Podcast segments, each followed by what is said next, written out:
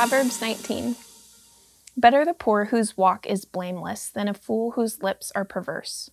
Desire without knowledge is not good. How much more will hasty feet miss the way?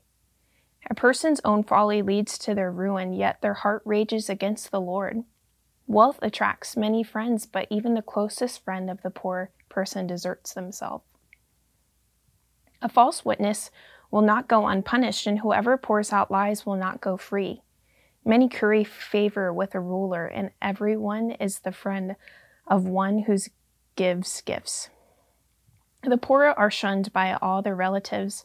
How much more do their friends avoid them?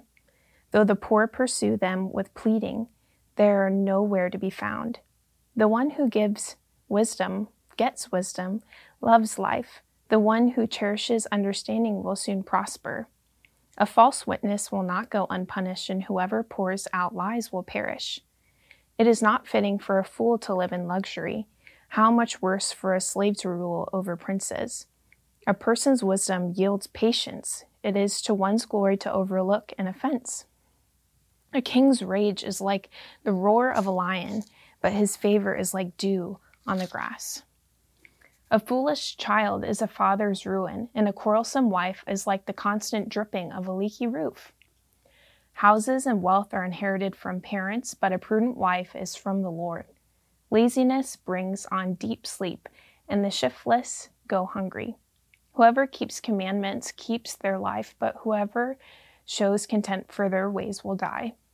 Whoever is kind to the poor lends to the Lord, and he will reward them for what they have done. Discipline your children, for in that there is hope. Do not be a willing party to their death. A hot tempered person must pay the penalty, rescue them, and you will have to do it again.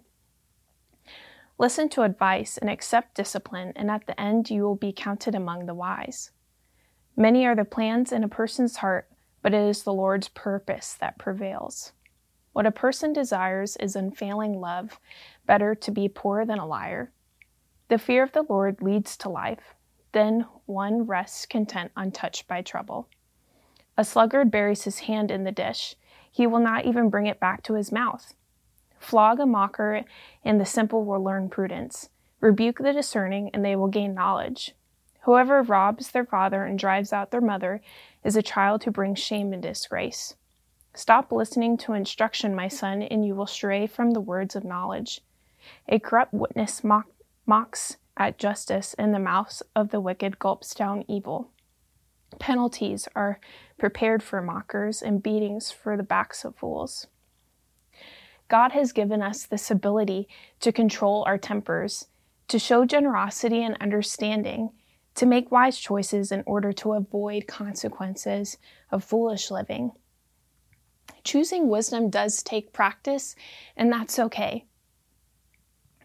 It takes self discipline too, and our best defense to avoid sinful behavior is to never stop listening to his instruction. So, my first question for you is Are you doing something bad, maybe, that somebody else doesn't know about that you're hiding from other people? And the second question is Do you have that person that you can go to for accountability and encouragement when you're struggling? And are you that for somebody else? I hope this might be encouraging to you, even though it can kind of be a weird topic to discuss today. But I hope He blesses you and keeps you today as you go.